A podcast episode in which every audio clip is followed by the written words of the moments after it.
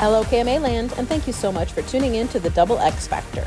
I'm your Tuesday host, Spencer Williams, and all this week, my co host and dear friend, Sandy Edie Hansen, and I are chatting about compromise versus self abandonment.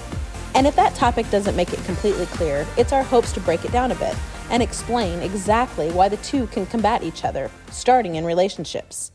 Relationships are powerful, and they have the ability to add or subtract from our lives, depending on the health of the relationship. When relationships start with equity, understanding, empathy, and complete sense of self, we can find ourselves in mutually beneficial experiences in which both sides of the relationship continue to grow. On the contrary, if we find ourselves in imbalanced or one sided relationships, we can find ourselves giving away little pieces of ourselves. Medium.com says, quote, We primarily compromise ourselves in our relationships out of a feeling of fear. This fear can manifest itself in many ways and in many different forms. Sometimes it comes from a fear of being unlovable or a fear of losing our partner and being alone forever. However, it manifests, it's a negative experience that can cause us to give away our power out of some sense of security. End quote. So, to put it simply, but of course not easily done, if we want to avoid compromising ourselves, we have to get to know ourselves to really recognize the signs that we're giving away more than we should.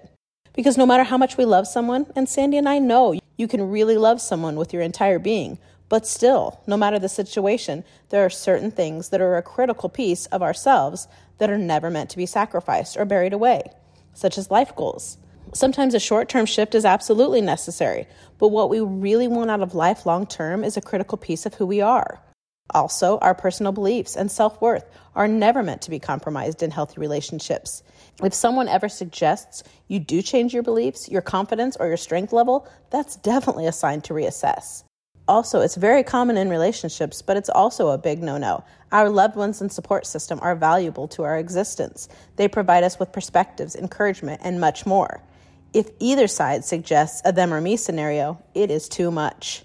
And there's several more, but I'm going to close for today and remind you to hear what Sandy has to add tomorrow.